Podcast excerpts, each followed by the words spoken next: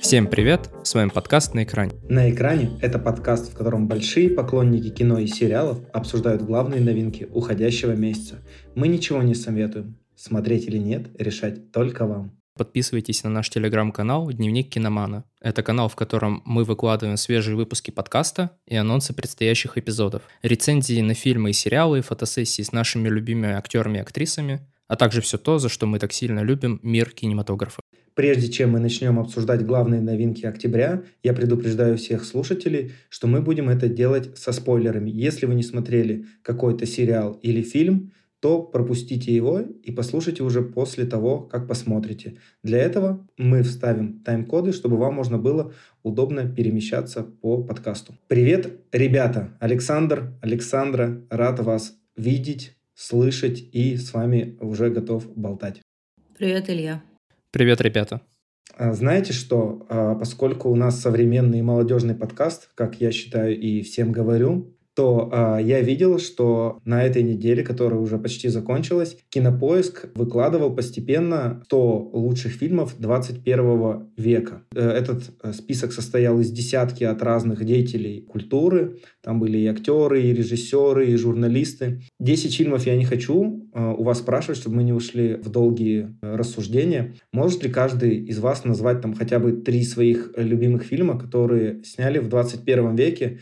Наверное, спрошу у тебя, Александра, потому что знаю, что Александр назовет э, «Братство кольца», «Две крепости» и «Возвращение короля». Там как бы список будет недолгий. Так, «Интерстеллар».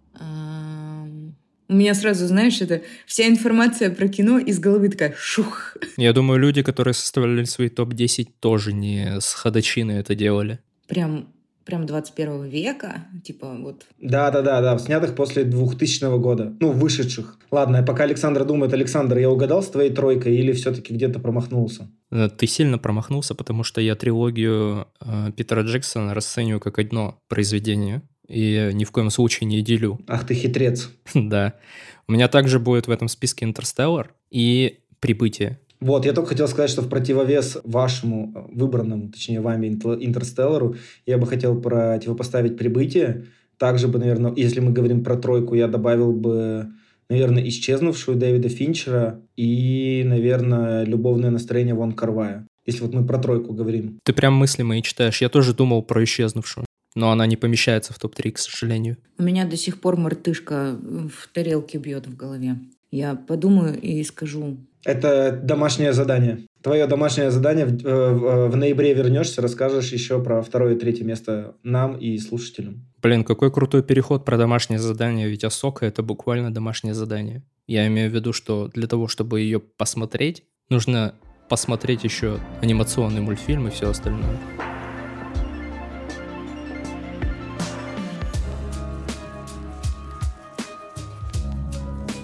Александр, ты сегодня максимально красиво перешел к обсуждению нашего первого номера в списке. И действительно, прежде чем мы поговорим про основную завязку, я согласен с тобой, что Асока это действительно это не простой сериал, к которому можно подойти, включив первую серию и понять, кто что э, делает и почему. А это мне кажется, наверное, самый фанатский сериал из последних э, пяти лет, который выпускает Дисней, потому что чтобы э, попасть в сюжет, и заинтересоваться им действительно нужно проделать большое домашнее задание, нужно посмотреть несколько мультсериалов, прочитать несколько книг про Трауна, а, почитать какие-то доп. материалы в интернете, и только после этого ты включаешь первый эпизод такой, окей, okay, let's go. И, и все, начинаешь как бы сразу проникаться всем сюжетом. Хотя даже там появляются новые персонажи, о которых мы узнаем только вот в самом сериале. В общем, а, сегодня я решил, поскольку мы записываемся а, в выходной день, это суббота, все настроены на отдых, то описание я выбрал сегодня в режиме твитов, чтобы оно не было длинным и не рассказывать весь сюжет сразу людям. Поэтому сериал «Асока», названный в честь э, своей главной героини, рассказывает про бывшую ученицу джедая Энакина Скайуокера, которая стремится предотвратить возвращение Гранд-адмирала Трауна, который пропал после падения империи, и найти своего друга Эзру Бриджера вместе э, со своим э, подаваном, которую зовут Сабин Рен. Все классно, никаких спойлеров, как вы считаете? Я думаю, если люди вообще не знакомы с материалом, то они не поймут, о чем речь. Мне кажется, сейчас многие слушатели могли такие, ага, ага, Энакин, Ага, ага, Звездные войны. Кто все остальные люди? И просто отключились такие, пофиг. Типа, а остальное что? Нет, пожалуй, нет. Потому что я видел, что самое большое число оценок на MDB и самое большое число рецензий написано именно на пятую серию, в которой большую часть экранного времени как раз занимает э, Хайден Кристенсен в образе Энакина Скайуокера. Я такой, ну, в общем и целом, все понятно, как бы почему. Но у меня есть такой вопрос. Знали ли вы до момента просмотра сериала про э, ночных сестер, которые обитали на планете Датамир, и вот про эту э, женщину Морган Элсбет, которую в первой серии спасают с корабля Новой Республики?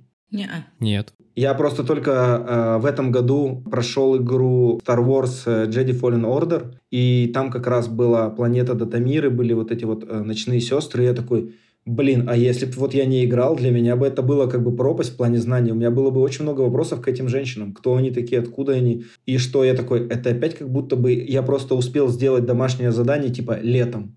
Типа я вот этот ученик, который... А я вот летом прочитал дополнительный материал. Почему вот вы не спрашиваете у нас? Ну, вот видишь, как интересно. Я тоже играл, но у меня память как у рыбки. Я... И, по-моему, я не в этом году, а в прошлом или позапрошлом. Когда она выходила, в общем, я ее тогда и застал. Вообще не помню сюжет. Да, давайте тогда не будем останавливаться на сюжете игры, раз кто-то его забыл, кто-то вообще не играл, а кто-то прошел только сейчас, и поговорим уже про сюжет самого сериала. Какие у вас э, общие впечатления после э, просмотра нового произведения Disney+. Мне было очень интересно смотреть. Мне понравилось ответвление сериала на то время, когда вот у них распад республики. Единственное, что меня очень сильно бесило весь сериал, это грим. Бедная Розарио Доусон. Потому что мало того, что вот эти белые полоски на коже несимметричные и каждый раз разные, так вот это вот э, то, что является частью головы, так сказать, прической, выглядела таким дурацким пенопластом, и видно, что это сковывало какие-то ее движения в трюках, да, вот, например, когда она дралась или там э, даже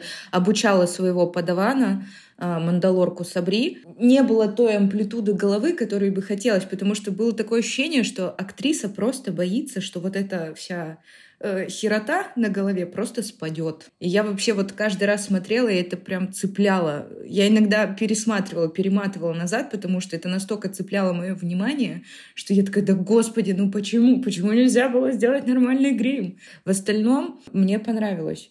Единственное, что, конечно, вот этот компьютеризированный Энакин этим грешат э, во вселенной Star Wars, поэтому сначала я такая, конечно, oh no, cringe, а потом такая, ну блин, а что еще делать? Ну, в общем, по первым впечатлениям тебе как будто зашло, да? Да. Это интересно.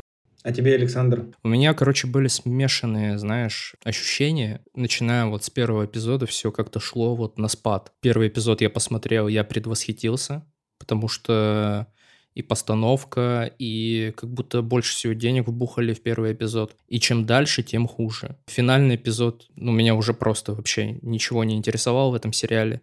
И мне, если честно, хотелось его просто скипануть и не досматривать. Ай-яй-яй, так делать. Извините, имею право. Нет. Если что, я бы просто прочитал, чем он заканчивается. Если мы страдаем, то мы страдаем все вместе. Меня смущает в очередной раз, как будто перевирают канон. Я не люблю слово канон, но та ситуация с ее подаваном, то, что она не обладала силой, а потом вдруг она в себе что-то почувствовала, и у нее они вдруг проснулись в последнем эпизоде, меня, если честно, это смутило, потому что я помню, что сила не появляется из ниоткуда. Это врожденное. И медихлорианы вот эти, вот их определенное количество, после этого ты как бы начинаешь уметь делать всякие трюки, штуки и так далее. А в ее случае там количество медихлориан вообще-то было недостаточно для того, чтобы она умела притягивать световые мечи и так далее. Не, я, я понимаю, как бы о чем ты говоришь, вот этот канон и медихлорианы, но мне кажется, вот эта вещь в сериале конкретно про отсутствие у нее силы изначально, она была предусмотрена с точки зрения драматической составляющей. По ходу э, действия э, сериала эта ситуация все время возникала, у нее не получалось, и вот именно в последней серии, когда ее уже схватил этот э, зомби-штурмовик, и у нее там уже и меч он выбил, и пистолеты выбил, я такой, ну вот сейчас все и произойдет, и вот он уже ее за горло поднимает вдоль колонны, она смотрит на этот меч, я такой, ну, вот он, этот драматический момент, к которому мы шли весь сериал, сейчас у нее точно, наконец-то это получится. И да, она притягивает световой меч, пронзает ему голову и такой, ну, вот ради чего все это строилось, э, все эти эпизоды. Я такой, это было обоснованно. такой, как бы, к этой к этому с точки зрения драматизма вопросов нет. С точки зрения канона, как ты говоришь про медихлорианы и все остальное, нет, конечно, вопросы остаются. Да, но здесь я бы в первую очередь, наверное, хотел поднять вопрос а, по поводу а, Андора. Андора, я не знаю, тут как кому угодно, а, потому что слышал разные интерпретации ударений. А, потому что после его выхода в прошлом году Э, все остальные сериалы как будто бы встали с ним в одну линию, и его с ними сравнивают, что типа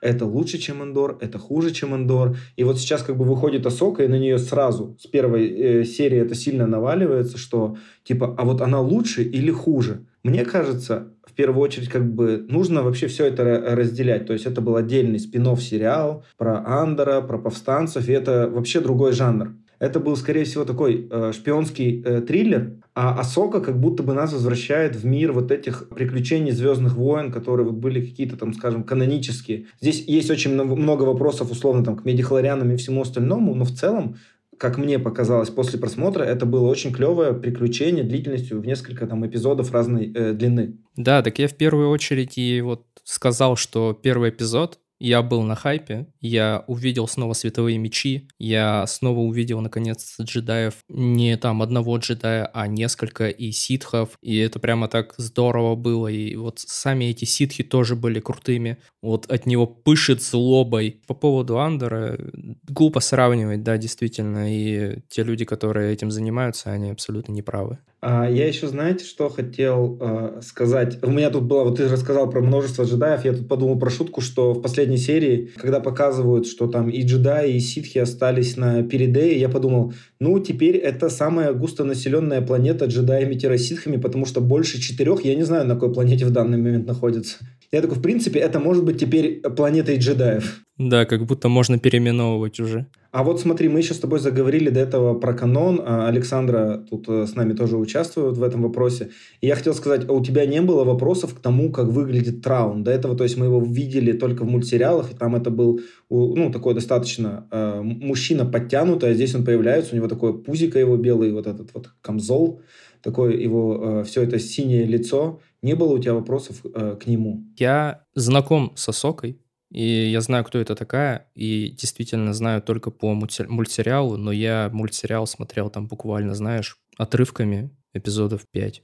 Так что я вообще не в контексте. Ну, понял. Нет, это как бы тоже, возможно, хорошо, что ты со свежим взглядом пришел, увидел Трауна, увидел сыгравшего его э, Ларса Микельсона, и у тебя как бы не было каких-то там вопросов, замечаний, и ты там не сидел, как я читал отзывы всяких фанатов, что, блин, а что это у него живот, это что такое вообще, ты что сделал? Блин, он взрослый мужчина, но у него проблемы с обменом веществ, ну, он на корабле целый день, там тоже нет спортивного зала. Почему у него не мог появиться живот? Мне еще очень понравилась часть там, серии, там, двух серий, когда Асока перемещалась на огромных китах, у которых э, конечности как будто как у каракатиц, и она между мирами прыгала через них. Я такой, вау, вот это было круто придумано, что там не какая-то технология ее спасла, не какой-то бог из машины, а вот эти вот а, огромные существа, которые перемещаются между планетами и могут делать прыжки в гиперпространстве. Я такой, вау, классно. Мне типа это очень понравилось. Вообще, с точки зрения визуала, я остался от сериала э, в большом э, восторге, потому что было действие на разных планетах, э, в, в разных флорах и фаунах, потому что сначала она прилетела вот в первом эпизоде на какую-то пустынную планету, сражалась с дроидами, которые ее взрывали. Потом она оказалась на планете, где она выслеживала как раз вот этих э, ситхов и искала их камень, с помощью которого они открывают путь. Потом они по полетели, получается, уже на планету к сестрам ночи. Плюс параллельно проходили какие-то э, события на других планетах. Мне, кстати, очень понравился в первой серии эпизод, когда мы вот первый только раз вообще видим Сабин Рен, которая несется на а, вот этом мотоцикле по шоссе, ее пытаются остановить, там играла такая крутая музыка, и такой, так, мы сейчас это останавливаем, шазамим, ищем песню. Я потом ее переслушал, такой, блин, четкий трек, вот это круто, конечно, на мотоцикле, вот это по шоссе, как Сабин, я такой, вау. И по... мне прям понравилось. То есть это было тоже все здорово сделано. Вообще, он какие-то вот у меня детские воспоминания, что ли, о сериале э, внутри э, достал что я такой, блин, вот как будто вот первое впечатление, и как-то меня это все заворожило. Я посмотрел его с удовольствием, хотя у меня порой не было времени, то есть я мог там посмотреть полсерии, там потом полсерии оставить. И я как-то этот сериал растянул, и, видимо, за счет того, что не посмотрел ни в один а, заход, как делают многие, когда ждут сериал полностью, пока выйдет все эпизоды, и потом уже смотрят, то я остался под каким-то очень приятным впечатлением. И я даже ни в коем образе не пытался сравнить Асоку э, с Андером. Но я очень рад, Илья, что тебе так сильно зашло, но я все равно убежден, что это только в связи с тем, что ты смотрел анимационный сериал. Нет, нет, нет, кстати, я их не смотрел. Я их видел тоже, как ты, только кусками. То есть я просто, прежде чем смотреть, я очень много прочитал. То есть я себе подготовил, чтобы мне было легче э, войти. Домашнее задание. Да, да, сделал домашнее задание большое. Ну, блин, ну это же отстой. Ну так же нельзя. В нашем мире, когда очень много всего выходит, непозволительно произведению ну, не рассказывайте себе там, я не знаю, сначала. Ну вот я не делала домашнего задания. Я не смотрела ни мультсериал, не читала. Я вообще не знала, кто такая Асока Тану. Тогда от чего Но у тебя такие приятные впечатления? И мне понравилось. Во-первых, потому что я люблю вселенную Звездных войн. И я уже вам неоднократно говорила. Но что... это не аргумент. Оби-Ван это тоже вселенная Звездных войн. Что последние годы я очень недовольна какими-то фильмами, какими-то сериалами, которые выпускаются под этой франшизой. И здесь у меня было тоже очень скептическое отношение, что вот я сейчас опять посмотрю э, черти что ну вот как-то с первой серии, может быть, это Розарио Доусон, может быть, это сама сюжетная линия именно этого джедая, да, Асоки. Как-то меня... Ну, то есть ты ей веришь, и тебе становится интересно наблюдать за ее коммуникацией с генералом да, то есть с Герой Синдулой, а, за ее коммуникацией с ее подаваном, за ее э, дроном, смешным этим роботом, у которого очень странная форма башки. В целом интересно. То есть я не ожидала увидеть э, Энакина потому что я была не в курсах сюжетной линии. То есть а здесь я вижу старого любимого героя из детства, из фильмов про Звездные войны, да, где он еще не Дарт Вейдер, а где он еще Энакин. В целом не обязательно быть гиком и задротом и знать прямо всю линейку, всю цепочку, э, там, всю хронологию для того, чтобы просто включить этот сериал и кайфануть. Кайфануть, как уже Илья сказал, от красивых пейзажей, от того, насколько они разнообразные, посмотреть на то, как извращается мозг у команды Lucasfilm э, на постпродакшене, когда они там придумывают формы этих э, космолетов и всего остального. Кстати, мне кажется, что вот эти все новые формы космолетов, какие-то новые персонажи, отчасти как будто бы над ними Дисней работает только ради продукт плейсмента, чтобы потом продать новые лего-наборы, новые игрушки и новых персонажей. Я каждый раз на это смотрю и такой, ну вот сейчас корабль у Асоки, и его можно найти в лего. Потом я захожу на аккаунт лего и такой, о, а вот оказывается и новый корабль Асоки, и такой, а я тоже хочу купить себе в коллекцию теперь его. И в этом нет ничего плохого потому что много лет мы были лишены этой франшизы.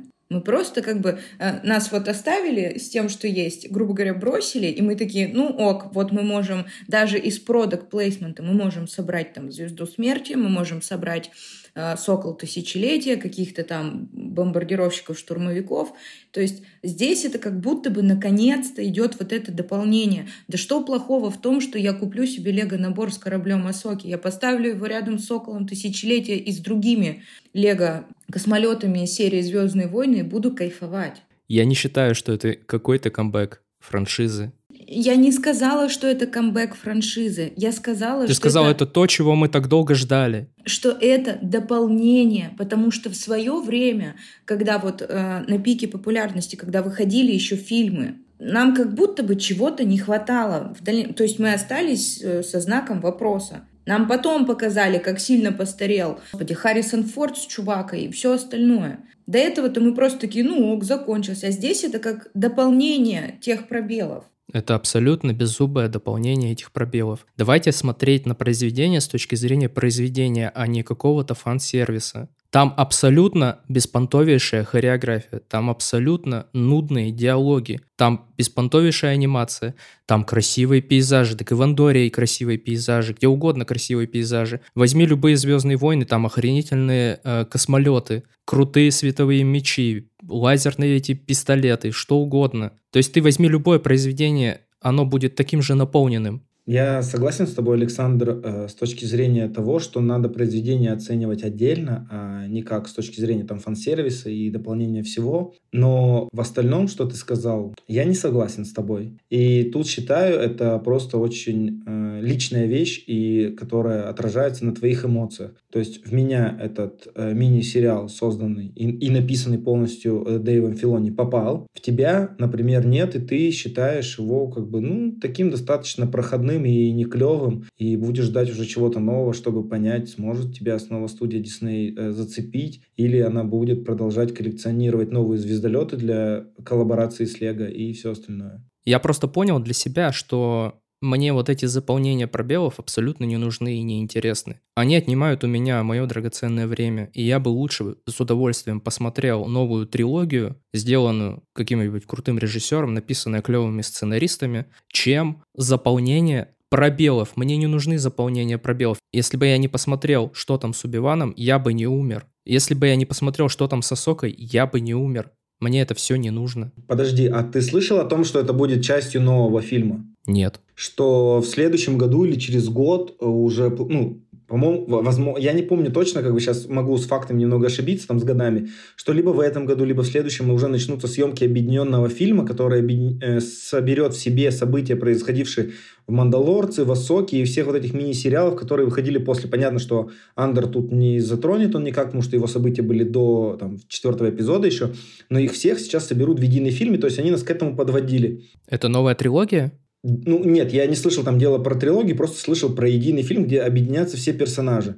То есть Дисней выбрал путь Марвел, когда Марвел мини-сериалами подводит к какому-то фильму, а потом выходит фильм. То есть, видимо, Дисней такие «This is the way», мини-сериал, потом фильмы. И тут та же самая история. Прекрасно. Это все равно не отменяет того, что мне не нужны заполнения этих пробелов. Вот и все. И сделаны таким способом. Я все-таки считаю, что Лукас когда делал «Звездные войны», он вкладывал в них душу. А то, что делает машина бездушная Диснея, это ужасно. Так вот, да, потому что, смотри, Лукас делал это с душой, это тогда не было коммерческим проектом, а сейчас Дисней всю вот эту штуку превратил в жесточайший коммерческий проект. Потому что вот сейчас э, выходит «Капитан Марвел 2», и чтобы разобраться в ее событиях, ты должен был посмотреть «Ванду Вижн» и «Мисс Марвел», чтобы понять, откуда все эти женщины взялись, что у них за силы и кто они такие. Это чисто маркетинговая вещь. То есть вы должны посмотреть наши мини-сериалы, подписаться на наш сервис, и тогда вы поймете, что происходит в нашем фильме, который выйдет в кино. И тут как будто бы такая же история. Вы вот на нашем сервисе посмотрите «Асоку», три сезона «Мандалорца», и только тогда вы поймете, что произойдет в фильме, который мы вот выпустим там через год, два и, там, или три. То есть они превратили весь свой сервис и вот то, что ты говоришь, было сделано с душой, в чистый коммерческий проект. Хотя и там бывают светлые пятна. Там бывают светлые пятна, но по-моему, Дисней чуть-чуть опоздал, как и во всем остальном. Мне кажется, мы уже можем обсуждение Соки превратить в отдельный э, эпизод нашего подкаста, касающийся и Звездных войн, и Disney+, и Марвел, и вообще всего остального. Спорить мы можем продолжать еще долго, так что я предлагаю, наверное, это обсуждение чуть остановить, и оно точно продолжится в каком-то из следующих наших э, выпусков, когда снова выйдет что-то связанное со «Звездными войнами» на Disney+. А сейчас переходить к оставшимся фильмам, которые не менее интересный, чем Асока, хотя Асока просто, видимо, задела все э, наши какие-то моменты лирические. Последняя шутка, которую я видел в Твиттере, о том, э, когда тебе на работе дают, дают проект, э, у тебя настолько команда, в которую ты не веришь, что все приходится делать самому, и там была картинка. Режиссер эпизода Дэйв Филони, сценарист эпизода Дэйв Филони, снял эпизод Дэйв Филони, я такой, чувак, я тебя понимаю.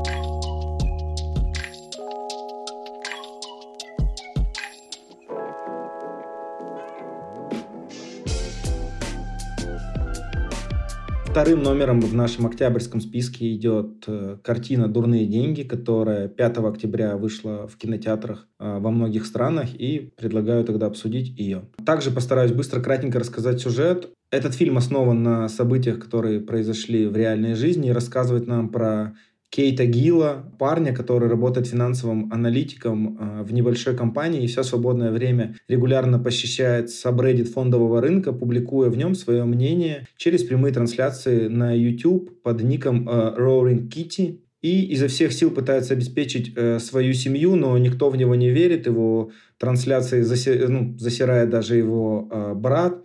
И вот в разгар пандемии COVID он э, обращает внимание на акции ритейлера видеоигр GameStop, с чего и начинается развитие всех событий в фильме. Как вы считаете, могу ли я стать обзорщиком кино в Твиттере теперь? Уже после двух э, вам рассказанных э, сюжетов. Ну так это не 140 символов уже было. А в Твиттере теперь можно больше символов, Александр?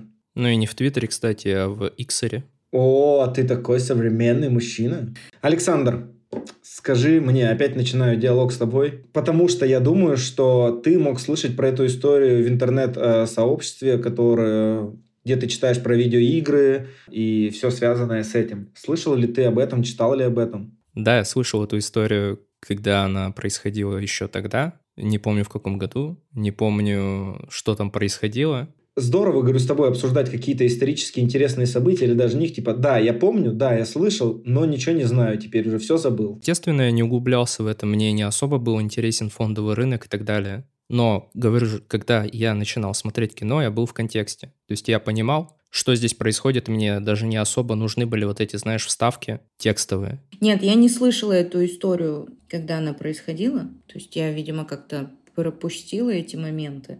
Но сам фильм, вся дурацкость ситуации мне очень понравилась. У меня было, знаете, такое смешанное чувство, что это какая-то смесь американской типичной комедии и игры на понижение. Да, у меня такая же мысль возникла в первую очередь, что как будто Крейг Гиллиспи э, хочет зайти на территорию игры на понижение. Только самое э, для меня было большое отличие, что игра на понижение смешно объясняла какие-то сложные вещи, типа э, Марго Робби ванной с шампанским объясняет вам вот такой-то экономический термин. А здесь такого не было. Благо, со мной была моя жена, и какие-то вещи она мне просто в кино проговаривала для того, чтобы я мог понять, о чем они говорят. Но там, кстати, не очень много про фондовый рынок было. Там не так уж и много было было терминов. И я с этим, я с вами согласен по поводу игры на понижение. Мне еще немножко напомнило социальную сеть чем-то. Такое вот повествование по ходу его просмотра вот меня не, покуда, не покидало ощущение, э, что это что-то напоминает, это вот э, что-то подобное я уже смотрела, да, и вот потом анализируя, я поняла, что это вот игра на понижение, возможно, способ повествования, как в социальной сети, но вот это вот еще, знаете, заигрывание вот с типичной э, американской комедией ну, типа жизни, которая, да, вот, где его быт показывается, вот это вот его жена, которая там, а сколько? И он такой, вот столько-то миллионов. А вчера вот столько-то. Она такая, мы охренеть как богаты. Ты что, идиотка? Скажи мне. Ну, ну, то есть там вот комедия абсурда, она тоже присутствует. И в целом, я сначала, когда посмотрела трейлер, э, когда вот мы только с вами обозначили список, я такая, блин, кажется, это просто хороший трейлер, а фильм окажется, ну, такой, подпивасный.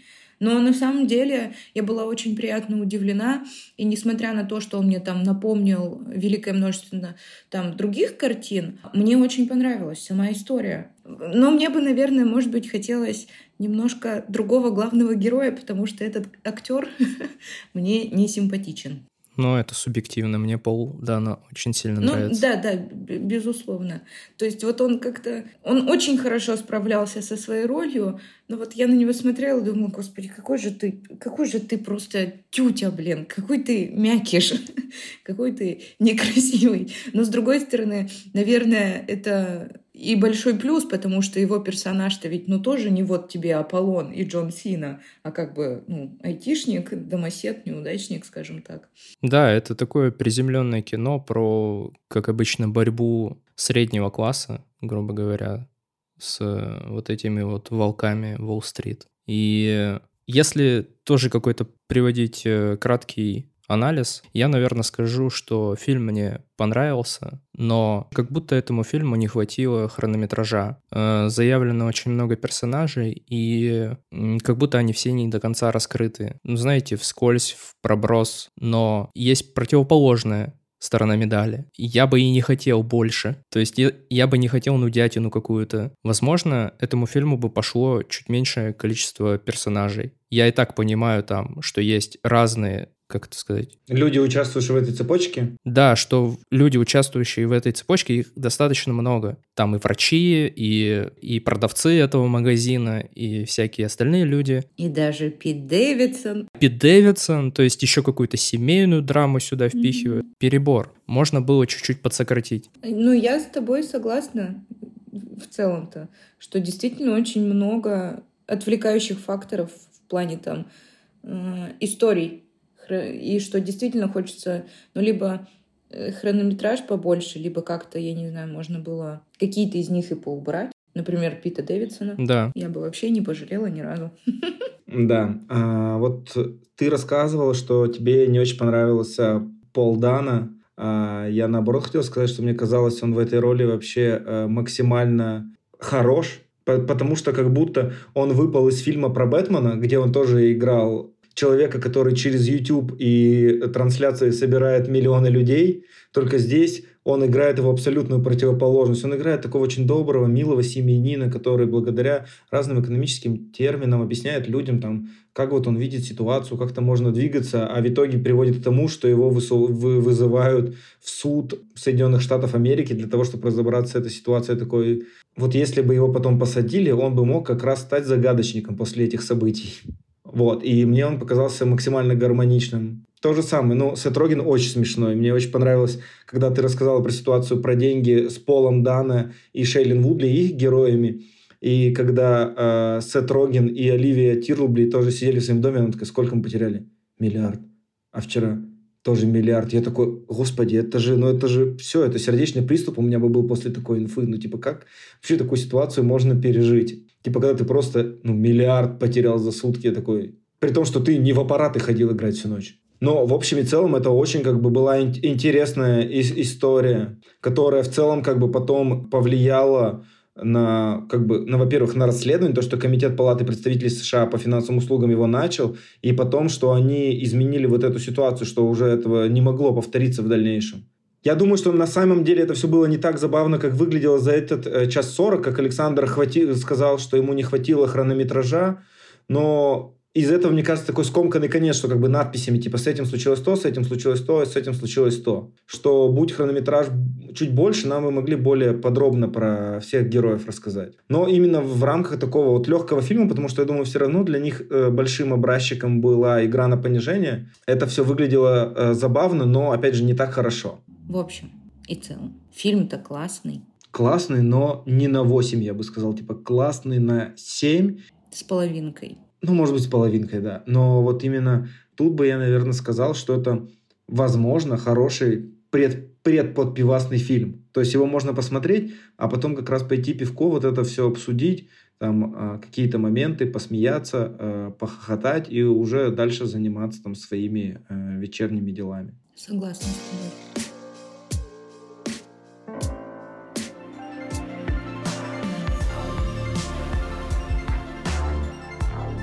Сегодня под номером 3 в нашем списке это новая картина от э, стриминга Netflix, который мы очень любим, и которая в русском переводе называется «Рептилии». Картина э, вышла на сервисе 6 октября, и ее может посмотреть любой желающий, если у вас есть клевая, активная подписка для себя и, возможно, всей вашей семьи, как есть у меня. Похвастался?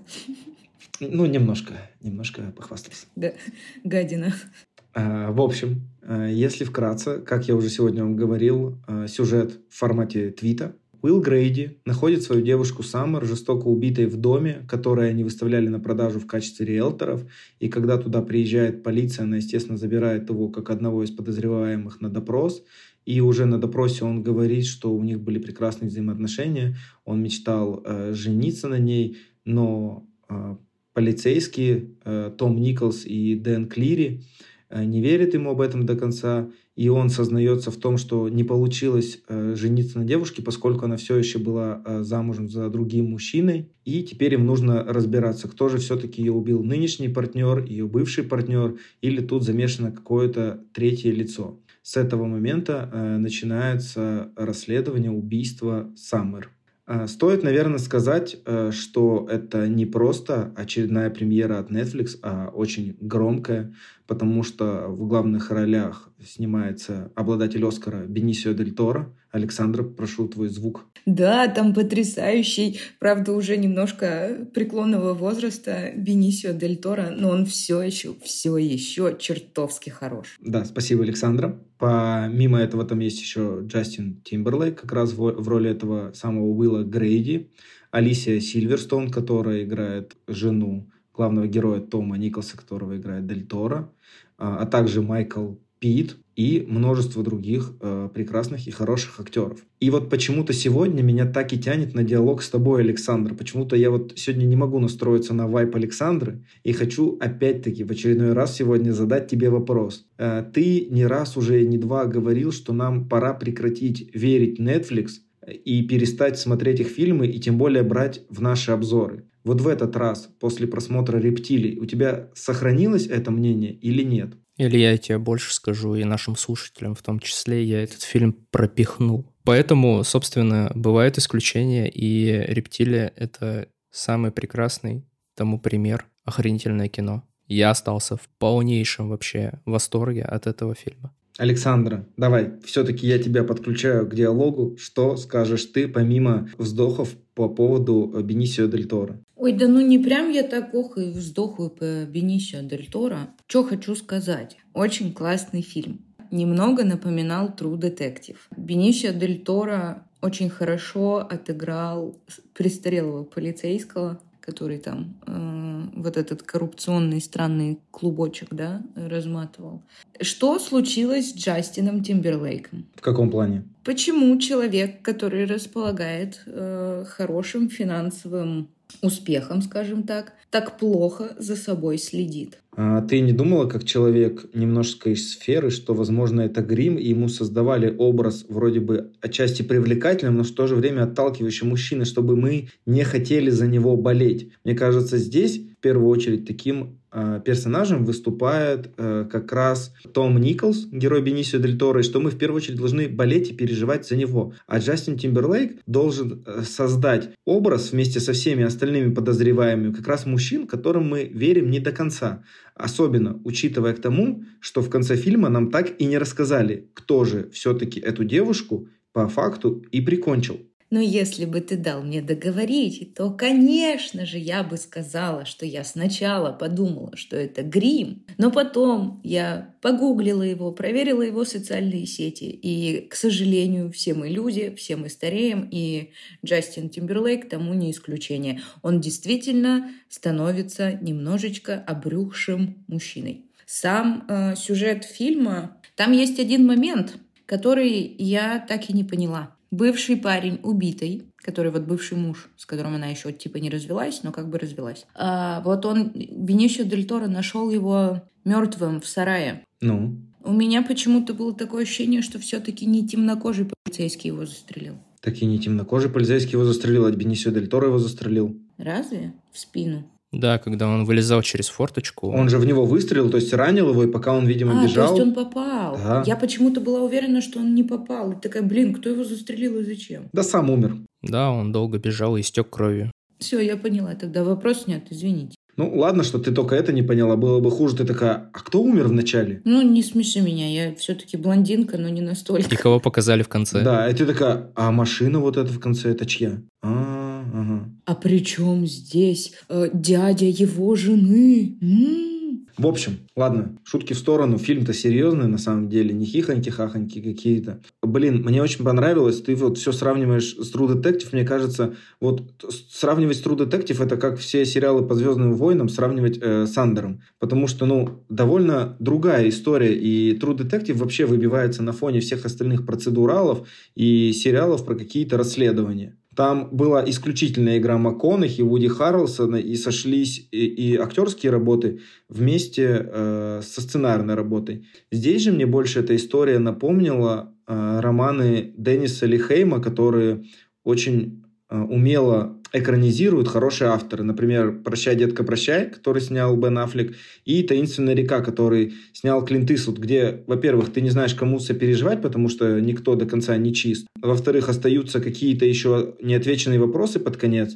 А во-вторых, очень э, много есть переживание за моральный выбор героя, потому что вот последняя часть фильма, когда герой Бенисио Дель Торо узнает всю правду о происходящих событиях в городе и всю, весь вообще клубок разматывает событий, я такой, черт побери, и что он сейчас будет делать? У него там и прошлое такое, и будущее непонятно какое, если он вот этот шаг сделает. А если вот это тоже непонятно, ты такой, блин, это капец какой-то. И вот эти вот последние минуты в напряжении приходят, когда он приезжает в дом, куда его позвали на беседу, и я такой, твою мать. Это жесть. Я имела в виду, когда сравнивала с True Detective, только постпродакшн потому что хорошее музыкальное сопровождение, которого не так много, как в том же True Detective, и то, как окрашен фильм. Для меня визуально это очень схоже со стилистикой настоящего детектива.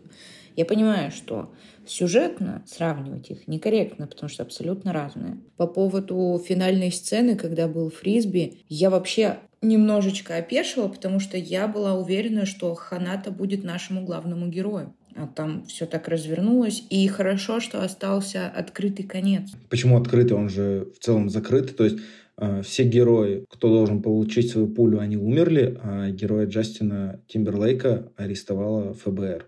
Но судьба нашего-то неизвестна. Так, все в целом и в общем понятно. Медаль дадут. Или не дадут, потому что должностные лица. Ну так они все замешаны были, это же по факту сговор был. Так э, ты понимаешь, да, круговая порука? Там же могут замять. Ну, то есть вот в этом и прелесть открытого финала, скажем так, что вот я сижу и думаю так, а там дадут ему медаль, а не дадут ли ему медаль, а что вообще происходит, а как вот дальше судьба будет у Бенисио Дель Торо? Мне кажется, это один из э, редких примеров, когда Netflix, которые дают свободу авторам, это сыграло на руку фильму, потому что фильм достаточно длительный, он идет больше э, двух часов. В нем очень много клипового монтажа, потому что для режиссера это дебют, Грант э, Сингер его снял. До этого он снимал э, множество клипов, в том числе с, э, для Скай Феррейры, которая появляется в небольшой э, роли лучшей подруги Саммер. И это здесь сказывается. И за счет этого фильм выглядит ну, неимоверно э, красиво и приятно. Но также, мне кажется, из-за этого он такой длинный, потому что есть вот эти пролеты камеры, длинные планы красивые, много кадров, где герой там один э, в нем находится и там молчит или о чем-то думает, или наоборот предполагает события, как они могут произойти, там как э, сон Бенисио Дель Торо. Но именно вот с этим фильмом, мне кажется, это работает только в плюс. То есть у меня не было какой-то усталости и мысли о том, что почему вот они это не вырезали, это не вырезали. Возможно, фильм бы заиграл быстрее и был бы более событийный. Когда события такие тягучие и вязкие, это как будто бы на руку играло всему происходящему, в том числе сюжету. Единственное, что я так и не поняла, это за что убили героиню. Так как, Саня, ты смотрела или нет? Я ничего не понимаю. Конечно, я смотрела. На нее же деньги переводили, она схемы вскрыла. Она вскрыла схемы этой семьи и все поняла, поэтому ее и убили. Герой Майкла Питта это же рассказал. Я вопрос не так задала. Ты сказала, что за что ее убили. Да, я хотела сказать, кто.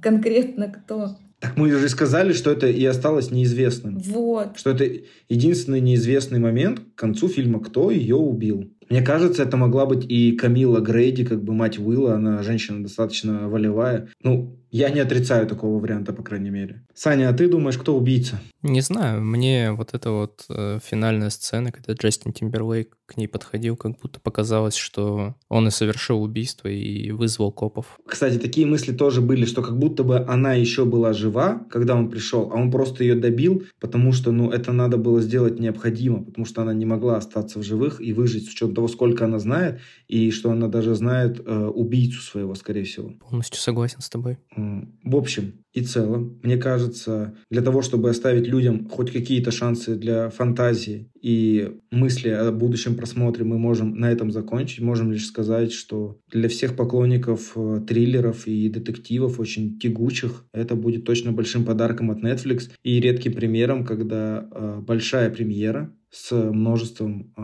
знаменитых актеров выходит супер удачной. Например, в отличие от э, фильма «Каменное сердце» с Галь Гадот или фильма «Мать» с Дженнифер Лопес или других еще фильмов, которые выходили в течение всего этого года.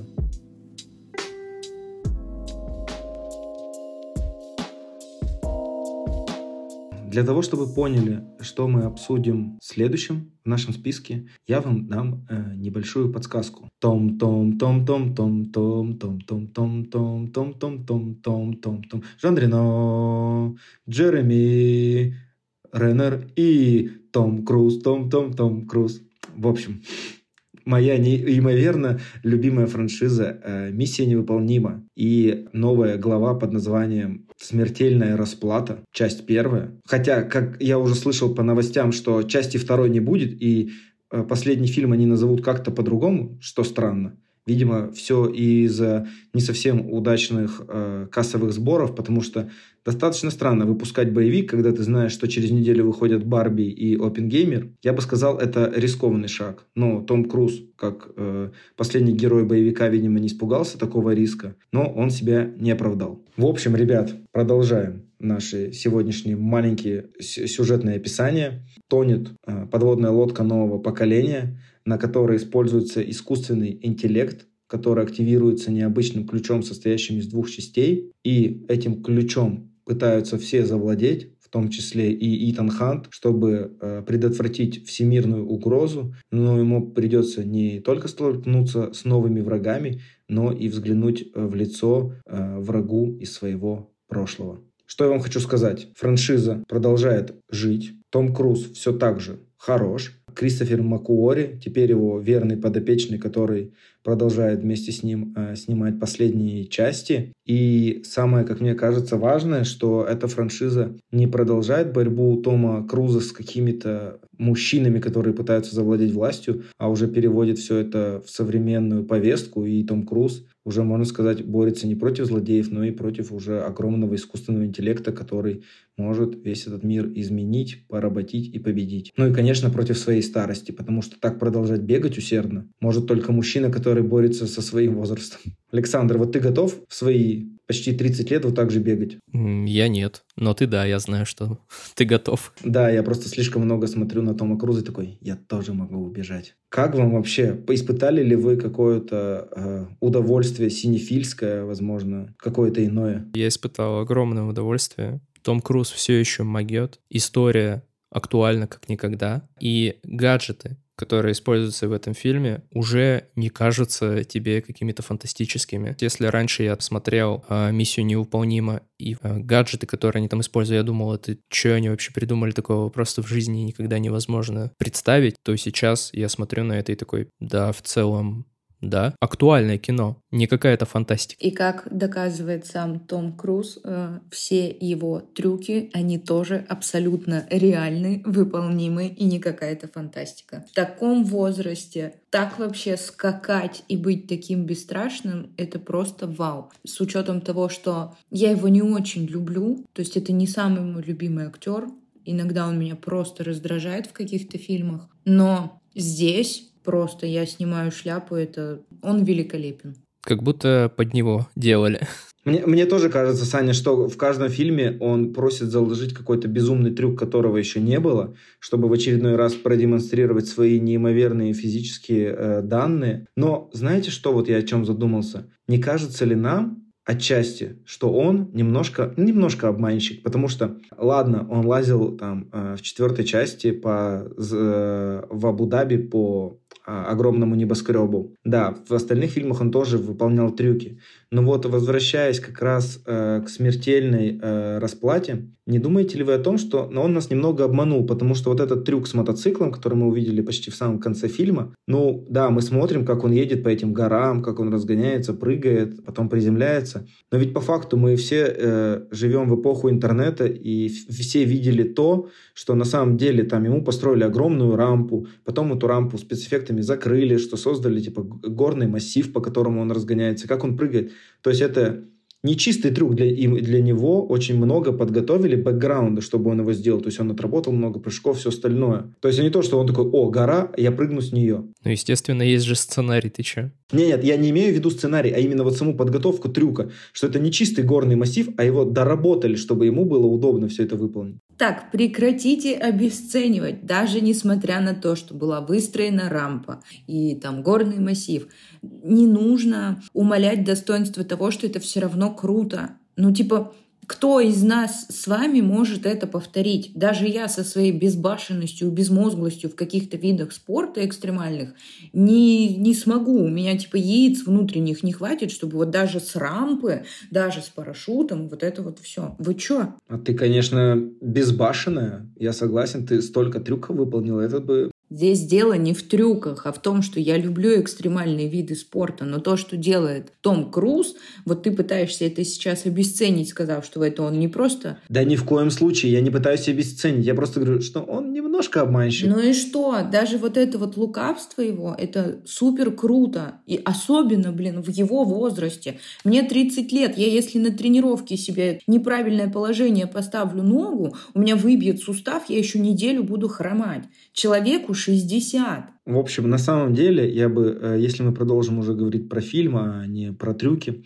мне очень жаль, что фильм так мало э, собрал, что у него не было такого длительного проката, например, как у того же «Лучшего стрелка» в прошлом году, когда фильм просто неимоверные сборы показал по ходу длительности проката. И я бы хотел, чтобы э, «Последняя миссия невыполнима» также такие же сборы имела, но что имеем, то имеем. Потому что фильм, он действительно хороший. Том Круз вместе с Кристофером Макуори и вместе с Саймоном Пегом и Вингом Реймсом, они понимают, как выдать людям качественный продукт. При том, что если... Ну, тут я просто в сравнении, потому что фильмы вышли там в один год с тем же Джоном Уиком. Джон Уик как бы на четвертой части явно теряет, и вот эти там три часа неимоверные кажутся просто испытанием, то Том Круз за свои почти три часа а, превращает фильм в неимоверное действие, за которым хочется наблюдать и наблюдать. Да, у него есть там враги, какие-то интеллекты, но то, как Том Круз проходит все вот эти испытания, это одно чистое удовольствие. Это все выглядит неимоверно круто. Все эти разные страны. Сначала в Абу-Даби, потом в Венеции, потом они отправляются в Рим. Это все очень-очень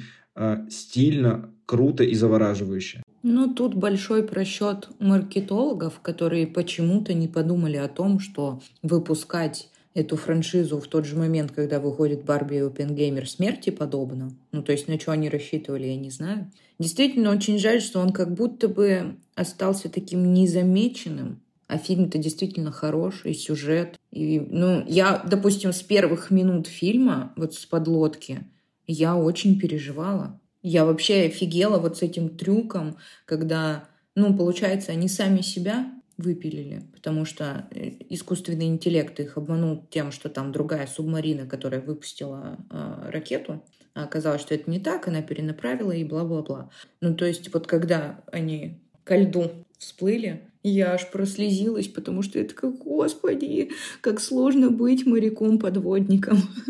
У тебя нет шансов вообще спастись.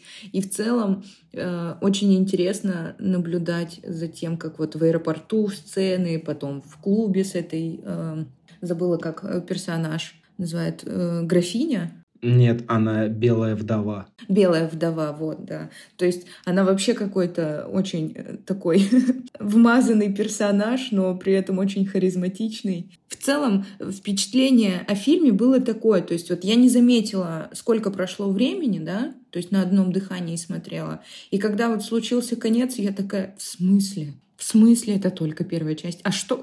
Почему? То есть захватил дух. То есть мне было интересно, и я такая, блин, давайте скорее, хочу вторую часть. Я, наверное, знаете, согласен с тем, что вторую часть этого фильма решили переименовать. Из тех людей, которые ждут до конца. Например, когда решили поделить «Атаку Титанов» финальную, э, финальный вот этот эпизод на две серии, я такой, ну я не буду смотреть первую, вот когда вторая выйдет, я тогда и посмотрю. И здесь мне кажется, у многих людей сработало, ну да, и то, что там они с Барби и Оппенгеймером были рядом, но и в том числе, что они понимали, что это не финал. Ну, у нас с вами выбора не было, потому что я думаю, если бы я знала, что он разделен ну, на две части, условно, э, я бы дождалась вторую и посмотрела бы скопом, как вот я это люблю делать, особенно с сериалами, например, которые жду. Ну и я не думаю, слушайте, что этот фильм, его, да, обделили, безусловно, но так или иначе он свое наберет. Надеюсь. Он стоит денег, как минимум, для того, чтобы его посмотреть онлайн даже, его нужно заплатить. А, вы меня, конечно, простите, господа, но вот мне выпало удовольствие сходить на него в IMAX. Ну, это невероятный был просто аттракцион. Том Круз знает, как заставить зрителя кайфануть. Просто неимоверный аттракцион. Это было прям супер вау. Сейчас, Илья, такие зрители, знаешь, Мартин Скорсезе вот все ругается, ругается на этих, которые с телефоном сидят. Слушай, я на самом деле, у меня есть тут одна история из 2012 года.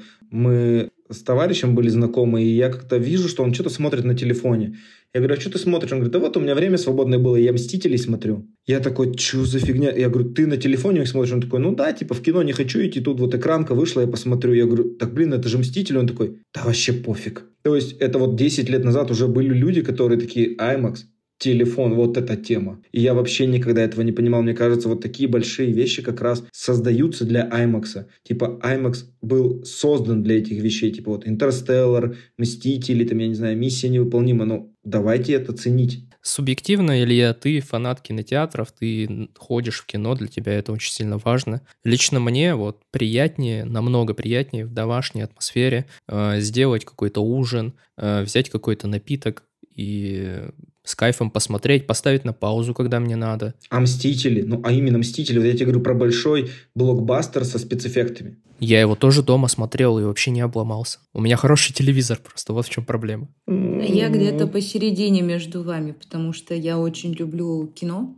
и также люблю смотреть что-то классное дома в компании родных и близких. Мы с вами можем еще достаточно долго спорить и никто из нас не окажется правым, потому что мы с вами втроем разные. Что говорить про наших слушателей? Ну вот помимо э, большой роли кинотеатров, то, что я уже озвучил, я бы хотел еще, знаете, что задать вопрос? Я всегда очень переживаю за женщин, которые рядом с Итаном Хантом. О том, что все его, э, так скажем, подруги и пассии, у них почему-то очень неудачная судьба. Э, и те, кто обычно рядом с ним, всегда умирают. Как у девушек Джеймса Бонда. Да, я понимаю, но все-таки, знаете, хотелось бы, чтобы кто-то задержался подольше. То есть героиня Мишель Монаган, которая играла его жену, от нее он как-то смог, э, так скажем, сепарироваться, чтобы она продолжила счастливую жизнь, и все-таки до нее не добрались руки злодеев, как это хотел сделать Филипп Сеймур Хоффман в свое время когда играл одного из злодеев Баньян. Но та же Тенди Ньютон тоже закончила не очень хорошо. И вот в этой части мы сталкиваемся с, с очередной э, смертью э, Ильзы Фауст, которую играет Ребекка Фергюсон, и она была с ними уже третий фильм подряд. И я был так этим расстроен, когда она умерла э, в Венеции. И вот сейчас рядом с ним э, новая героиня, это Хейли Этвилл, которая играет воровку Грейс, в которой у них были неимоверные приключения в Риме на маленьком Фиате. И, естественно, Ванесса Кирби в роли белой вдовы. А как я понимаю, что в последнем фильме к ним добавится еще Пэрис, которую играет Пом Клементьев.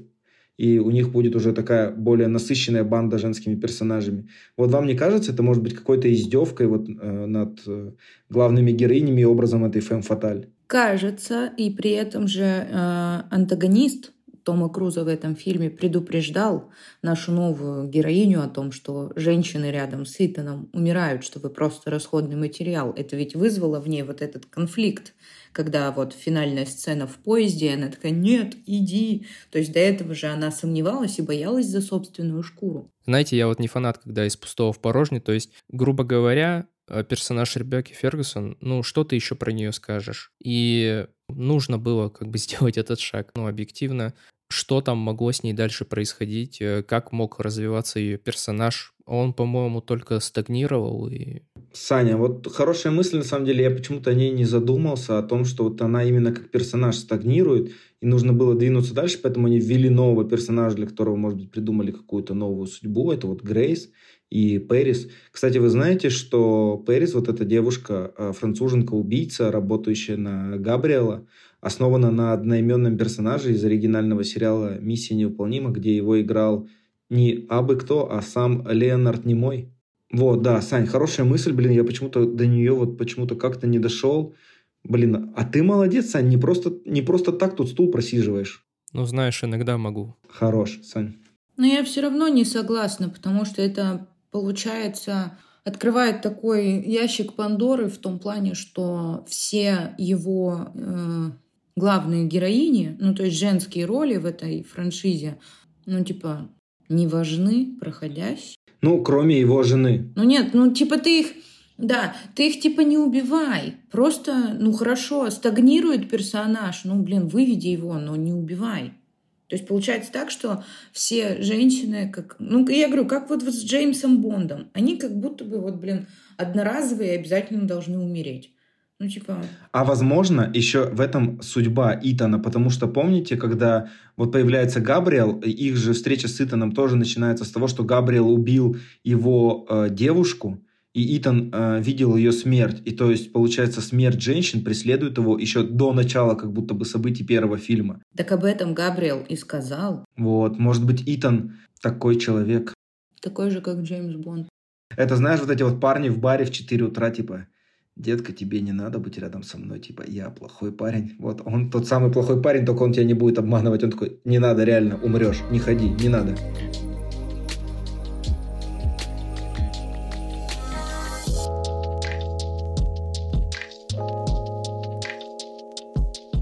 Да, мы с вами уже перевалили за середину нашего выпуска, и следующим по списку идет «Телохранитель на фрилансе». Это комедия, которая вышла а, в прокат 12 октября. А, Мейсон Петтис живет несчастной жизнью, потому что он оказался единственным выжившим из всех своих друзей, которых потерял во время армейской миссии. И сейчас он стал адвокатом, обзавелся семьей и проживает жизнь, которой недоволен день ото дня. Но однажды к нему обращается его бывший босс и предлагает ему одноразовую работу, сопроводить журналистку на интервью к диктатору и привести ее обратно целой и невредимой. Естественно, он соглашается. Один фильм я бы хотел, чтобы вы и наши слушатели узнали один, я бы сказал, значительный факт об этой картине, что этот фильм был повсеместно э, раскритикован и после выхода на экраны получил оценку 0 на сайте агрегаторе рецензий э, Rotten Tomatoes. Как вы считаете, это честно? Я считаю, что это абсолютно честно, заслуженно. Я очень сильно рад, что мы так сошлись с критиками, с томатами. Александр, а ты как думаешь? Ну нет, нет, конечно, не объективно. Я бы поставила этому фильму два. Из 100, да? То есть не 0%, а 2%. А, я думала из 10. Ну, нет, тогда 20%. Тогда 20% я бы поставила. То есть ты бы хотела, чтобы, по мнению критиков, у него было хотя бы 20% положительных рецензий? Ну да. А чем это обосновано? Ну, потому что он не совсем конченый. Он все равно смешной. Ну, то есть, блин, Джон Сина очень старался, и все ребята в кадре вместе с ним тоже очень старались. Но это не совсем сратый фильм, ну чего уж ноль-то ставить. Ну, если честно, а, я бы хотел вернуться к мнению Александра о том, что давайте прекратим брать э, в каждый выпуск фильм от Netflix. И вот после этого фильма я со скрипом э, в сердце хотел бы сказать, ребят, давайте пока остановимся э, с фильмами, в которых снимается Джон Сина. Я его неимоверно люблю, но вот это какое-то объективное дно, до которого Джон Сина добрался. Потому что эта картина настолько глупа и бессодержательна, при том, что обыгрывает неимоверные просто все штампы про девушку в беде, которую сопровождает вот огромный накачанный парень, что было не только не, не, не смешно, а было даже обидно, что я потратил э, на него 109 минут своей жизни. А там мой любимый Джон Сина и не, име... и не менее прекрасная Элисон Бри. Я еще вам припомню тот фильм с Джеки Чаном. Ну, там хоть что-то было, хотя бы хоть... Там, был... там хотя бы Джеки Чан был. Да, там был неимоверный тандем, который стоит хотя бы раз увидеть. Там был госконтракт китайского правительства. Сто процентов. Поэтому это тоже абсолютный проходняк. Можно я побуду немножко адвокатом этого фильма? Да, пожалуйста. Вы знаете, я, в отличие от Ильи, ну, небольшой фанат Джона Сина в фильмах, потому что где-то он играет хорошо, а где-то он манекен бесчувственный, вообще бездарность. Но здесь меня вот настолько... Вся сюрреалистичность и вся, все вот эти клише, которые использованы, они меня так смешили. То есть я понимаю, что на самом деле это плохой фильм, это низкопробный фильм, да, но вот этот вот диктатор, э, вот эти вот абсурдные э, приказы, которые он сам там путается, вот эти сцены, где они там в душе, когда он такой увидел Джона Сина голым, ну то есть там все настолько плохо, что это даже немножечко хорошо. Ну то есть я сидел, не то чтобы я прямо заливисто смеялась или еще что-то, нет, но я просто понимала, что, ну ок, это не очень хороший фильм, но, блин, ха-ха, типа Джон Сина пытается юморить.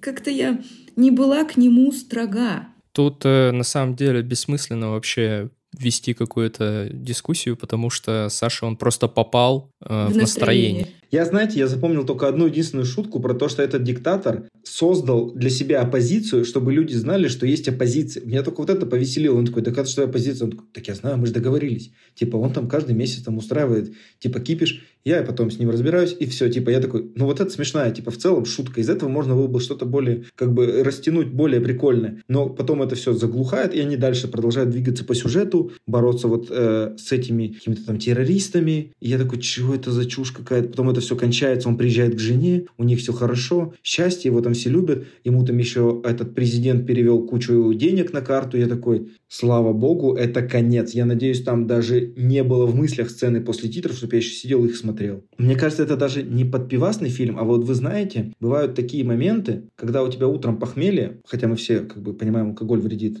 здоровью любого человека, но ты просыпаешься, ты такой, включаешь что-то по телевизору и как бы с этим проводишь какое-то время. У меня вот была как-то такая ситуация давно. Я так посмотрел «Детей шпионов 4». Также это было утро, я что-то такой, э, прихожу в себя, включаю там э, СТС, и там были дети шпионов. Я такой, ну, хрен с ним, пусть идут, я смотрю. И на этом фильме, на кинопоиске, когда я зашел его отметить, а я же отмечаю все, что смотрю, даже если это как бы искрометное говно, там стоит оценка от моего друга. И мы потом с ним встретились, я говорю, а каким образом ты это посмотрел? Он говорит, а у меня было утро похмельное как-то давно, я на них наткнулся, естественно, тоже по СТС. Я говорю, а, вот оно что. Так что, возможно, этот фильм в будущем, я надеюсь, заменит «Детей шпионов 4», которые ужасны просто. И станет таким же для каких-то мужчин, когда им будет очень тяжело утром смотреть что-то более серьезное и глубокомысленное. У меня просто без комментариев. Это не должно было попадать в наш список, это не должен смотреть никто вообще. Это абсолютно безмозглое кино, оно и не веселое, с моей точки зрения. Жесток. Я очень жесток и, по-моему, объективен.